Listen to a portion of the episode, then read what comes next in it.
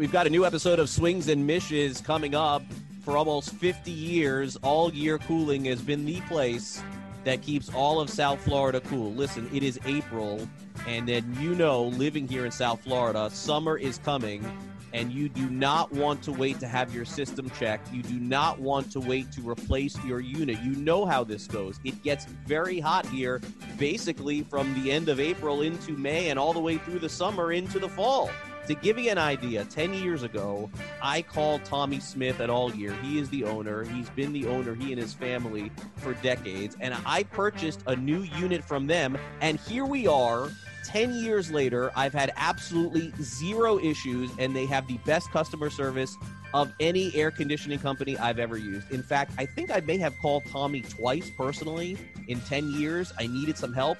And within the hour, they're at my house. They show up very professional. They do a great job, and then I'm good to go for months and months and years. They're incredible. In fact, if you schedule a new unit installed before the afternoon, they will come and put a new unit in your house in the same day. No one in South Florida can guarantee that. They offer up to 60 month financing. And remember, I personally use all year cooling, and Tommy has been a personal friend of mine for over 10 years. You call him, you let him know you want a cool unit in your house this summer. Don't wait till June till it breaks down. You have to do it now. Call 866 381 3554, or while you're listening to this podcast, take your phone out, go to their website, allyearcooling.com, click on the call now button. You'll get connected directly to them. And by the way, my friend, the owner, Tommy Smith, you can text him directly from your phone from the website right now, and he'll set you up.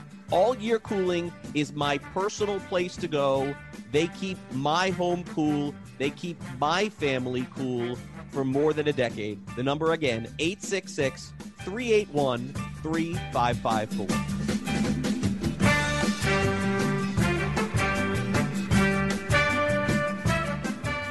Hello, baseball fans, and welcome to a actually very special episode. I know I always say very special episode, but we've got a birthday in the house this week on Swings and Mishes. It's Craig Mish's 29th birthday, everyone. Thank you. Uh, Craig, happy birthday. I can't believe I'm going to be 30 next year. That is crazy.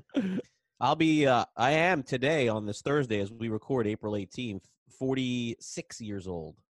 So, yeah, I know that feels old when I say it, Jeremy, but you will be there one day, and I will remind you of that, and you will be there. But Yep. the, good, the good news is, is that I feel very fortunate to have a great family and great friends. And Jeremy, you've done a great job with me here on this podcast. And I know that there are a lot of people out there that certainly look at life half empty or half full. And, you know, not everybody is as fortunate to be in the position that I am, but I feel very fortunate to have everything family wise and professionally wise in a very good place here. So uh, thank you for everyone who has wished me a happy birthday for sure. And we will uh, continue to try and do the best job we possibly can on this podcast, hopefully uh, in the future too. So thank you very much for all the well wishes. Well, thank you, Craig. I appreciate the the kind words there too. And uh, Now to the fun stuff. Yeah, now we get to talk about the the ever present and incredibly fun birthday present that is the Miami Marlins. The Marlins now have lost 13 of 15 games. They've been shut out 5 times in that span, back to back by the Cubs headed into today. Their worst season ever. They had a 4 and 16 start or one away from that type of start now in terms of their worst start ever. Where do we go from here? What what is your assessment thus far of the Marlins? Does this hit expectations? I mean, I know we didn't expect much, but but what do we think of what this start has been like for the Marlins? I think we should just talk about the ballpark enhancements for the time being. no, um, I, I think that there are different ways that you can lose 100 games. I think that this potentially could have been a way where the team could lose 100 plus and it still be okay. Because part of that, as I've talked about on this podcast before we started the season, mm-hmm. was that I expected the games to be quick because they were not going to score a lot on offense. And that was said here. But at the same time, I did not expect, and I know for a fact that the team did not expect the offense to play this poorly. That I know for sure. and again, luckily for me in this, I'm able to speak to different people within the organization and get different opinions and find out these things. And and look, you can laugh that off and you can say, look at the lineup, but there is no doubt in my mind that they expected to be better than they than what they have been. That is up to interpretation for everyone listening to this podcast. Certainly you can have a debate about that if you like, but they definitely to this point on April 18th expected to have better results right. and they expected to play better. So we can start with that. I will say this. The one thing that that to me is is concerning is that you have the young players on the ball club who are not playing at least up to their capability or better than they were last year. And that for me is a major red flag. I understand that uh, you know Starlin Castro hasn't been as good as his back of the baseball card. Neither has Curtis Granderson. Neither has Neil Walker. Uh, neither, neither has Rosell Herrera for whatever he thought he was going to do. They already right. sent Peter O'Brien to the minor leagues. Uh, for the majority of the team, they are not meeting the back of the baseball card. So then you have to ask yourself this question are is the coaching staff is the hitting staff getting more out of the players than they what mm. they have are they getting what they're supposed to get out of the players or are they getting less and i would say that they are getting less and that is an issue for me right. i never expected this team to be the best offensive team in baseball i never expected this team to be the 25th best team offensively in baseball but if they're going to be last I think that they have to get at the at least the bare minimum of what these players have done in the past. For the most part, they have not. Now, Prado has gotten off to a good start. Miguel Rojas, I think, is a very good player mm-hmm. and an underrated player. And I would say Alfaro's been okay, and Chad. Wallach has been much better than what I expected on the offensive side. But that's been it. And right. and I'm telling you, there's no possible way that you could have gone into this thing and the Marlins executives could have gone into this thing and said, on April 18th, let's not look at our record. Let's just look at our offensive numbers and say, Brian Anderson has taken a step back, which he has, and maybe that will change. He got hot for about a week there, and now he's not again, but he could be, I guess he'll be fine. Mm-hmm. Let's take a look at our cornerstone offensive players Brian Anderson, Lewis Brinson. Let's see where they're at. How are they doing? Okay, well, they're worse than last year. Well, that right. to me is boom, unacceptable right there. That's a problem. That's a that's a major league development organizational problem, and I think that's kind of where I'm at in terms of opinion. I don't hire guys, I don't fire guys, and I tend to not do that both on social media and on podcasts like this. But I definitely think that it is a fair question at this point. Is the Major League Baseball development staff that they have right now are they succeeding with the hitters that they have on this team are they getting the minimum out of the players that they have on this team and i think the answer is no i do not think they're getting enough you can't you can't go back and put neil walker and curtis granderson in the batting cage and say change things that you've done for the last 15 years right. i get that i understand right. that but but with the young guys and with some other players you at the very least have to get the numbers that they've put up in the past and they're not and i think that's a big big issue as to why they've gotten off to the start that they have. And that's kind of the way that I see it as as we hit the almost month point of the season. Right. Well, and we mentioned before they're off to almost their worst start ever. Their worst season ever. They only had 54 wins in 1998. They're not on pace for that. Um, you, you know, you mentioned the young guys pregame. Mattingly in not playing Lewis Brinson, not starting Lewis Brinson, mentioned that you know his work in the cage has been great. You know, it's just not translating to the field.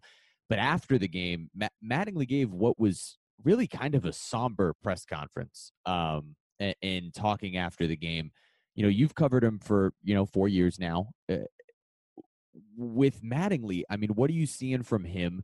And what can Mattingly be doing with the roster that he's been presented that, that could be different to get the most out of him, like you mentioned? What could be different right now? Yeah, probably not a lot, and and I really do feel for him because he was faced with the task of of once they traded uh, Realmuto, and and they really did not, for the most part, replace Bour and Dietrich. Those players, Bour and Dietrich, by the way, are not all star players, but those were major league baseball uh, bats that they had in the lineup and younger bats that not great defensive players at all, but but they could hit a little bit. Mm-hmm. And they didn't really replace those players. They thought they did, but they really did not.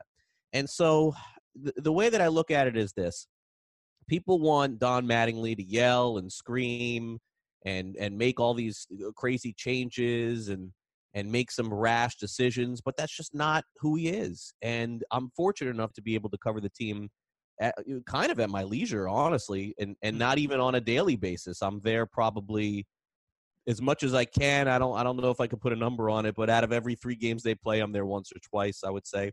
Mm-hmm. And the other day, uh, you know, the the one great thing about Mattingly, like some managers also in baseball, not all, is that when they're done speaking to the media before the game, and and people who are listening to this, you guys have the opportunity to see what is on camera. All the cameras get shut off, right? And then every once in a while, uh, and now less than it's been before, is that what Donnie will do is still sit there and talk for a while, and everyone will will kind of get some of you know their information on in a more off the record setting. It was something that Jack McKeon would do for an hour at a time. I don't even know how Jack McKeon had time to manage. He would just sit there for an mm-hmm. hour and talk mm-hmm. to everyone.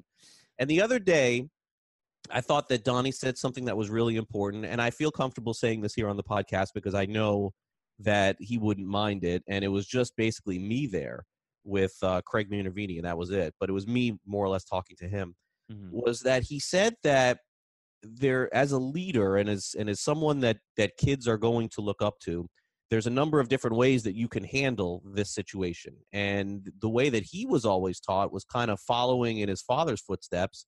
And his father was always very, very quiet. He was always very reserved and he said that look when when my dad got mad he would let me know about it but otherwise it was always quiet confidence and showing and showing your young players eh, that you were a leader but leading by example and leading mm-hmm. by i suppose in this case he didn't say this but by not throwing players specifically under the bus mm-hmm. and I, it really kind of caught me there for a minute because it does make sense everything that he's done to this point there's very little Ozzie Guillen in him. You know, there's right. very little Lou Piniella in him. Where after a game, he's going to yell and he's going to scream and he's going to start throwing guys and mentioning players by name and throwing them under the bus. Uh, so I don't think that honestly his demeanor has changed all that much from when they win 15 to 2 and when they lose 15 to 2. This is kind of going to be who he is and although this is the worst stretch of baseball that he has seen, as manager of the Marlins, he's still kind of that same guy. Now, whether you like that or you don't like it, eh, look that that's up to that's beauty is in the eye of the beholder. There, uh, yeah, there's nothing that that I can say or do. But I just thought that I would share that story for those of you who are watching these post game talks and these pre game talks and are you know I'm getting messages. Why isn't he doing this or why doesn't right. he say this? Why does that? It's just not who this man is. He is a he is someone that has learned from his father in the past and has chosen to use that as a manager on the field. And by the way, I can appreciate that. Uh, but at the same time, he is going to have to make some tough decisions. He is on the last year of his contract. There's no question that he knows that, and everybody else knows that. It is hard at this point to envision him being the manager of the Marlins in 2020 unless they mm play a lot better, and that's just the truth. And I would say that to him, and I would say that to anybody else. It's hard to survive losing 95 games, 100 games. It's almost impossible. But I think as a kind of last resort, we're not quite there. There, there would probably need to be some very different ways of using the lineup and really trying to get the best out of his players. And for him, it would have to be making some tough decisions. Mike Pagliarulo is his hitting coach. Uh, you know, Tim Wallach is his bench coach, and, and these are guys that he knows and he's been with for a long time. But inevitably, he may have to make some decisions with with his own staff. I, I mean, or, I mean, if you're getting nothing out of your players, at some point, someone is going to have to be accountable. That's the big word the Marlins like to use is accountable. And and how have has this coaching staff been accountable to this point? Right all they've done is basically just you know shift the chess pieces in, di- in different ways and see if it'll work and it hasn't worked so I, I, I like him very much. I don't think that this is his fault. The roster that he has was given to him, but at the same time, I, I do think without yelling and screaming, he's going to have to really have some heart to heart with his staff and also with the players changing some things around because this can't be like this for six months. It just can't. Right. Well, and it, it it feels like it's about just battling through at bats, and that's the word that Miguel Rojas used yesterday. Actually, is just coming out and fighting. But with Mattingly, he is a guy that remains pretty even keel. And that's something that we do often look for to give him some credit. It's something we often look for in our players is not to get too high and not to get too low regardless of the stakes. That's something that's good to preach to younger players and and in my mind that's a good thing, but you know, he even mentioned yesterday, he only, you know, you have a team meeting after moments like that. You have four or five of them a year and you wonder what specifically the message is there. But that being said, it, there's only so much that could be done with the roster that's been out there. I mean, the guys that, that were rolled out as your first four hitters on opening day, no one's hitting higher than 222 of that group it, eh, between Brian Anderson and Starlin Castro and Neil Walker and Lewis Brinson. Eh, with the roster makeup, Craig, I mean, what would you do to possibly shake things up here and, and maybe give Mattingly and the coaching staff maybe a little bit better of a fighting chance with the roster that's constructed that they're putting out on the field every day? Right. Well, falling on the sword is the term that's used. The first chip to fall on the sword was Peter O'Brien. So he he was not culpable for this. They put him in a bad spot, but they decided to send him down. That was the first move that they made, and they brought up Austin Dean. And Dean had a really great first game, and then since then it's been a little bit of a struggle for him. There's no question mm-hmm. about that. So, but that was the first move that was made. The second move now has been the call up of Isaac Galloway, and wacky enough, they put him in the leadoff spot, mm-hmm. Isaac Galloway, and that's not going to work either. So the way that I the what what what I would do initially is now I would start to look at this and say, okay, we have no shot of being a good team. We have no shot of even being a 500 team, regardless as to how ownership or how the executives on the teams feel. It's not happening. Okay, this is not going to all of a sudden get better. There was some hope maybe at the beginning of the season that they would be better than last year. That does not appear to be the case. It is still possible. They still could win 60 some odd games. It's it's not out of the realm of possibility, but they have to come to grips with who they are. So, that being said, outside of this pitching that is perfectly fine by the way and right. can pitch like this all season long and they could lose 4 nothing and 3 to 1 all year long and to keep developing these pitchers this is great is they have to reshift and refocus specifically to me on the young players on the team. And really, the first three young players on the team that I would mention would be Brinson, Anderson, and now Jorge Alfaro, who is going to be an important piece, I think, of this team moving forward, too. Mm-hmm. Would I treat it like spring training for the next two weeks? Ah, maybe that's going a little bit too far. But they are doing no favors. Don Mattingly, by the way, is doing no favors whatsoever batting Lewis Brinson eighth in this lineup. It is not going mm-hmm. to work. It will never work. There are no players in Major League Baseball that all of a sudden find their development batting in front of the pitcher. It is not going to happen. He is never going to see anything good to hit. And yet, I'm still seeing times where, where teams are walking and, and pitching around Wallach to get to Brinson. It has been it has been a disappointment as anything that I've seen on this team so far. Now, I have also asked questions and I have asked specifically, will Lewis Brinson still be on this team batting 180, batting 190 for the whole season? And I was told emphatically, no, that is not going to happen. They are not going to ride this into the ground. Uh, I don't know, Jeremy, if this is going to be like Monday of this week where he gets sent down. I don't know it will if it will be next Thursday. I don't know if it will be when Garrett Cooper comes back in a couple weeks because he's getting right. he's going to get close again. But unless you see something significant, I would say in the next week or two, my guess would be is that Brinson is back uh, in the minor leagues with his uh, hitting, former hitting coach. They have him in AAA. Would be a guess, or even going to Jacksonville somewhere where he can redevelop and work on on uh, on what he does well. I would bat Brinson leadoff. I would put Brinson leadoff every single day for the next two weeks. Treat it like spring training. Get him the most at bats he possibly can and and just see what happens. And if people are saying, "Oh, you're crazy. It's a terrible way to put him in there." Well, what has worked so far? The answer is nothing. Right. Eighth, seventh, sixth, second, fourth. They've moved him all around the lineup. He's getting days off. Now he's pinch hitting. It is I don't want to use the word mismanagement because inevitably this does fall on the player and the player has to succeed and he has not. but I would uh, use the term of of like backfield spring training at this. And this weekend against Washington, it probably won't happen. And next week when they go on the road, I would I would definitely lead off Lewis Brinson, get him as many at bats as possible for the next seven days. See if this can change as to what he's doing. And if it's another one for 20, okay, fine. Well, look, they've done everything possible. They gave him a full year in the big leagues. Now they've given him all of April. And then next week, I would say it's time to uh, send him down. Beyond that, they'll have to figure out a way to get Brian Anderson back going again. Mm-hmm. I don't know that you can tell anything to Starlin Castro at this point of his career. You know who he is, and he's going to have good moments. He's going to have bad moments. Uh, I still think he's a very good player. They need to get him going, and I would keep him where he is.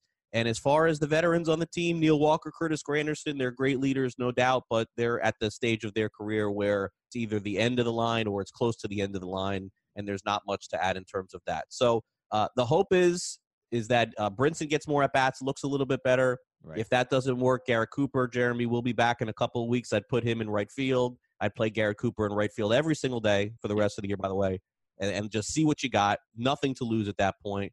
I'd play uh, Isaac Galloway for the time being. If they need a center fielder, fine. They have no one in the minor leagues, Jeremy. They have no one left. Maybe that's part of this with Brinson. They have no one to bring up. I suggested they sign Austin Jackson, play him every mm-hmm. in center field. Maybe he gives you some offense. He definitely gives you some defense.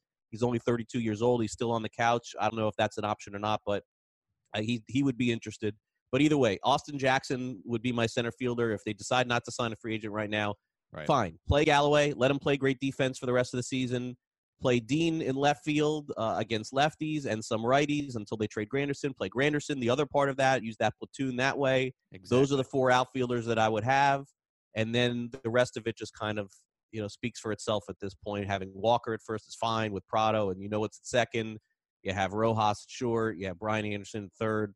But if there's not going to be any approach with this coaching staff in terms of the hitting, and they're just going to keep uh, tinkering with the lineup, this is not going to change at all. There, right. there needs to be another hitting voice of some kind to get them better because whatever has happened happened. Look, I don't know. Maybe, maybe these these hitting guys are getting to the park at noon, and I'm not seeing it. I'm not there at noon. Hmm when I, when I'm walking by back and forth before they put the media availability at three o'clock, and the Dex Club, which I'm walking back and forth, I hear them hitting in the cage. Maybe maybe there there are things going on that I don't see, but the results are in. It's not working. It has right. to be changed. These players are not walking. They're not getting on base. They're they're still swinging at two and O's, three and O's. Look, Don Mattingly could say yeah. he could say whatever he wants about JT Riddle, and he's just not playing. His approach. This is why he's in the minors. It's not mm-hmm. because they want to get him playing time. And respect to Don Mattingly on that. I see his approach. I've taken video of it 2 0, 3 0. 2 2 1, swing, swing, swing. He hasn't walked once all season mm-hmm. long. They want him to get on base.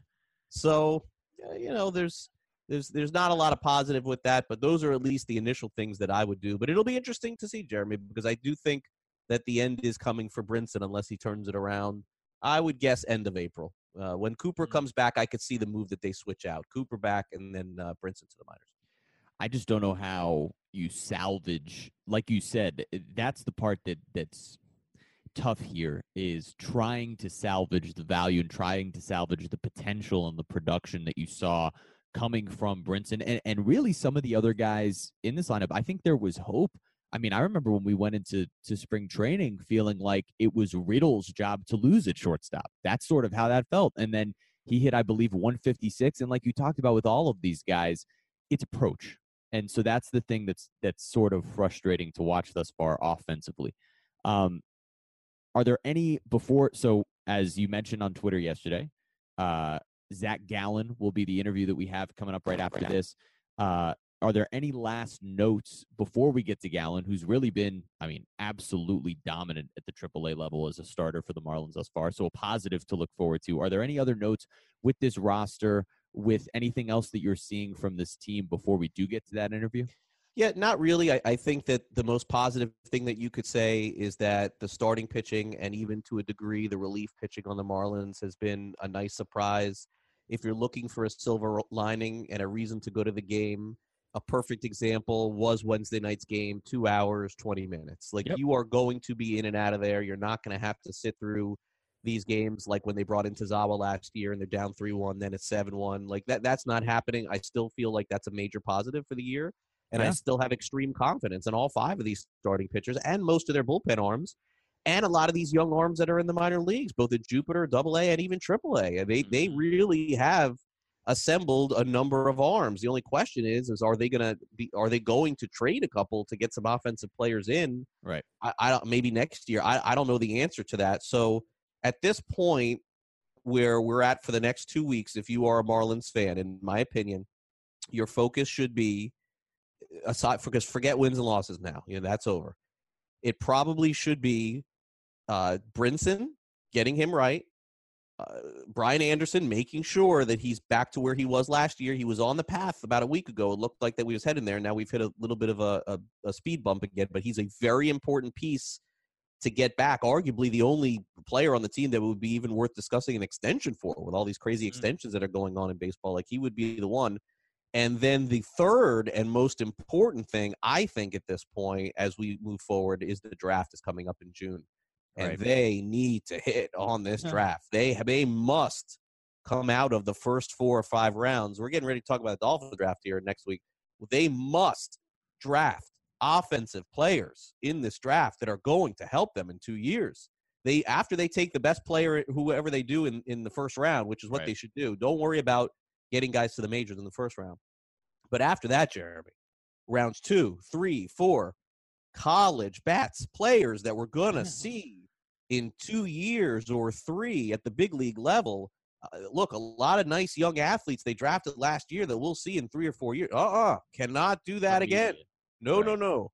I mean, not not next year, but two or three years, please, Uh-huh. because there is nothing on the horizon beyond uh, high A. So if this if this build is going to be now set for 2021, which is what uh, they'll never tell you that, but that's kind of what the idea was. Boy, if you're planning on winning in 2021, you need to have guys that you draft in 2019 that are going to be ready in 2021. So Right.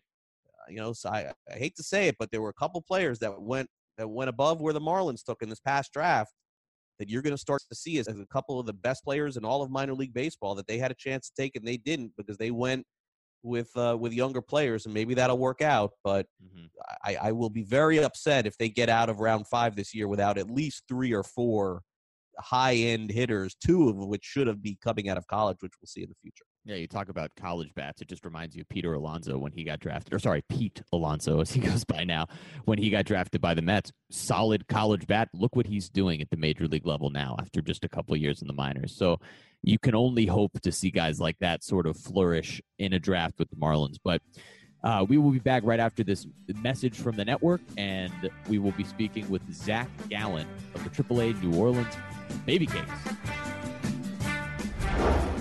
We'll get back to our episode here in a second, but first, we've had a lot of inquiries about how you can contribute to the Five Reasons Sports Network, other than just giving us money, which we'll certainly take, or being a podcaster, and I have too many bad ones already. So here's an idea if you want to get involved with us, and it goes beyond our new website, fivereasonsports.com.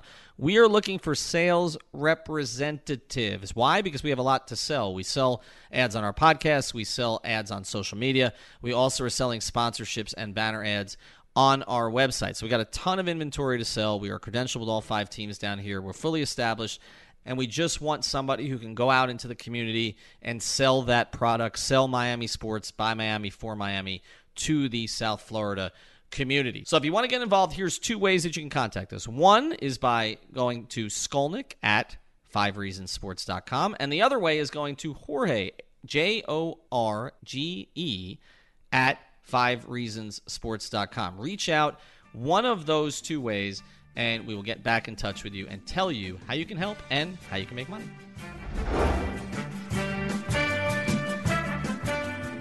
And on this episode of Swings and Mishes, it's very rare that we would get to talk to a pitcher in the minor leagues who arguably is having the best start of any pitcher in all of the minor leagues. It really hasn't been incredible, and he just happens to be on the Miami Marlins.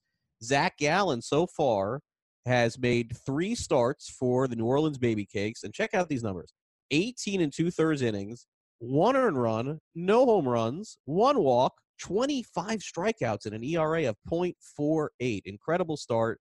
And we bring in Zach Gallen to talk about that start and just everything in baseball in general. Zach, thanks so much for coming on the podcast. Really appreciate it.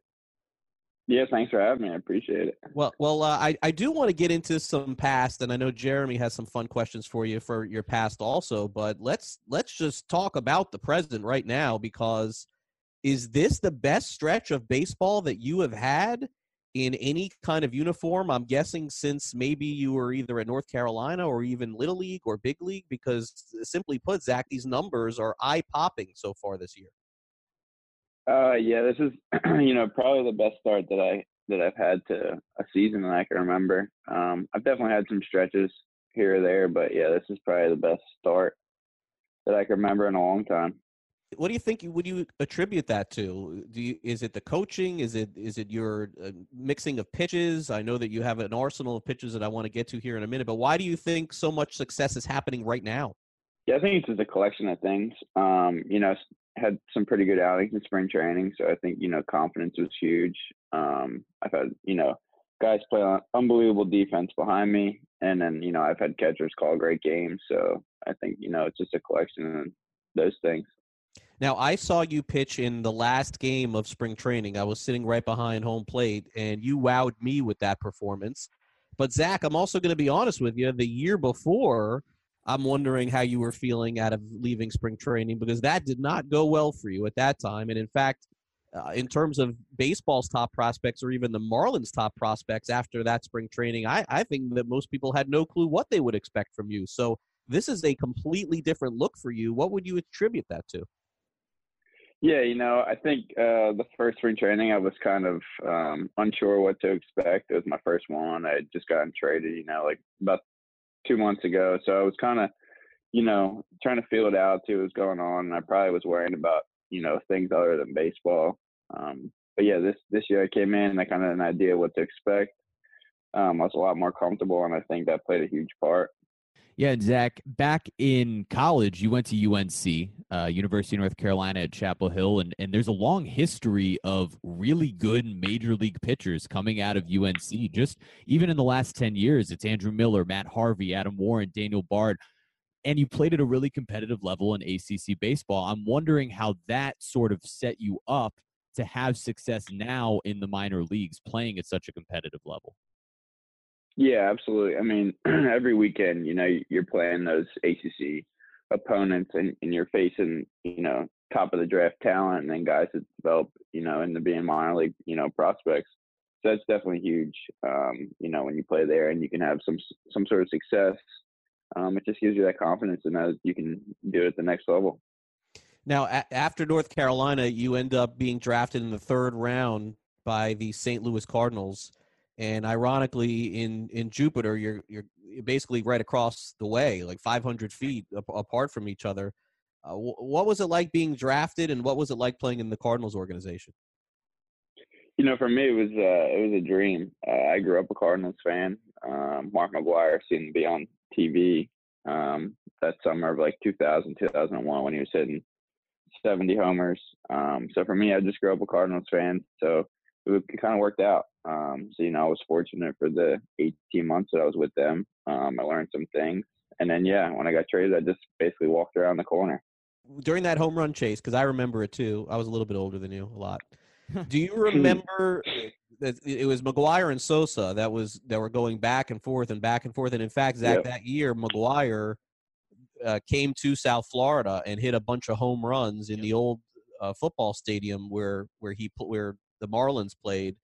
Were you rooting for McGwire against Sosa at that time? And, and how aware of you were you that those guys were going back and forth? Oh, of course. I mean, obviously, I was probably like six or seven at the time. Um, so I don't know how much I was super invested in it, but yeah, I was definitely pulling for him to, you know, come out on top of that race. So you end up uh, spending a short period of time with the Cardinals. By the way, Mark McGwire was was with the Cardinals for a number of years. I had to a, a good chance to talk to him in Jupiter for a number of years when he was there mm-hmm. before he went to the mm-hmm. Padres. But Zac, you end up getting traded by the Cardinals to the Marlins in the Marcell Ozuna trade. So take me back to that moment that you found out that you were getting dealt. Did it come out of nowhere? Who was the one that called you on your behalf and told you that you would be changing uniforms? Yeah, it was actually kind of a funny story. Um, so the Cardinals do um, winter workouts, um, similar to probably a lot of teams. and I had just gone down there for the last um, couple days before they were wrapping up before Christmas came around. So I went down. I was down two or three days or whatever it was, and I had a flight out of West Palm on my way home, but I had a connector in Charlotte. We'd heard the rumors, um, you know, the trade was going to happen that day, and we were all speculating, you know, the guys that I was with in the airport, you know, who it was going to be. And I touched down, like I'm, you know, probably no more than 100 feet off the ground in the airplane, and I didn't have my phone on airplane mode, and I get a call from my agent. I'm like, man, that's kind of weird. So I just let it go to voicemail. Um, I kind of had a feeling what it was about. Checked Twitter, you know, saw some of the tweets, called him back, and he said, "Hey, you know, I'm, figured your your phone's probably blowing up right now." So I was actually in in West Palm at a Cardinals camp and on my way home when I got traded. It was pretty nuts. Since spring training, you brought it up before this spring training. You know, you had a lot of success, and especially toward the end. And now, I remember having a conversation with you at spring training before one of your last starts at home that you had just been stung by a bee and all of a sudden your velocity was up. And now here we are, and you've thrown 18 and two thirds innings and you've only given up one run. So my real question is instead of calling you Spider Man, like the nickname could be, can we start calling you Zac B Man Gallen? Can we start getting that going? How do you feel about it? uh, yeah, I mean, it's probably not my favorite nickname, but you know, it is what it is. I guess it's it's kind of an honor to have a nickname. Um, but yeah, no, it was, it was weird. I got stung in like the first inning. It was, Uh-huh. um, you know, but if, if I get pitch like this, I'll get I'll get stung a hundred times over. What, what what kind of nickname would you prefer? We we don't have to call you that. We can call you something else. Oh, it doesn't matter to me. You, you can't you can't ask for a nickname. They're they're earned. You know what I mean? Uh, that's true, but on this big league Marlins team, Zac, let me explain to you how this works. Okay, if if, if the manager Don Mattingly, and you're going to get a chance, hopefully, to to pitch for him this season, but if the manager Don Mattingly likes you, he's very easy to figure out. He just adds an e to the end of your name. That's it. Okay. So here's here's how it works. Like Jose Urena is Jose, Chad Wallach is Wally. Um, uh, basically, all the players have an uh, An- Brian Anderson is Andy. Uh, so you are going to be Galley when you come up. I can tell you already in advance before they even tell you. He just adds the e to the or the ie or the y to the end, and that's it. And if he doesn't like you, you get no nickname. He just calls you by his first name. yeah, no, that worked for me. So then we'll have. I'm assuming Isaac's uh, galley too. So then we'll he have is. two We're gonna have galleys. two galleys. You're right. Yeah. Yeah, we'll have two. But you know what? Nick Anderson, the pitcher, he's Andy too. I think probably. Uh, you know what? I don't even know That's true. He's doing with him. We're gonna be. It's very Grandy, right? Grand. We're gonna be very confusing when you come up. Maybe he'll call you Zachy. I don't think you want that. I think he'd take B I Man. hope not. I hope it's galley, but either way, you're sick. You're you're going back to being six years old if he calls you Zachy. I'm sure that's what your right? your, your parents called you.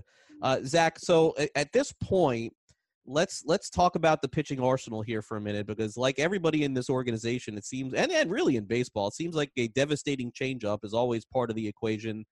And I know that your cutter is a big part of of what you're trying to do. So let's talk about your plus pitches so far and which of your pitches uh, have translated in 2019. Because again, as we've talked about, the numbers that you have so far let's be honest. Uh, if you did this all season, you'll be the pitcher of the year in the minor leagues. But there's got to be some pitch or two pitches that have really been working more than others for you.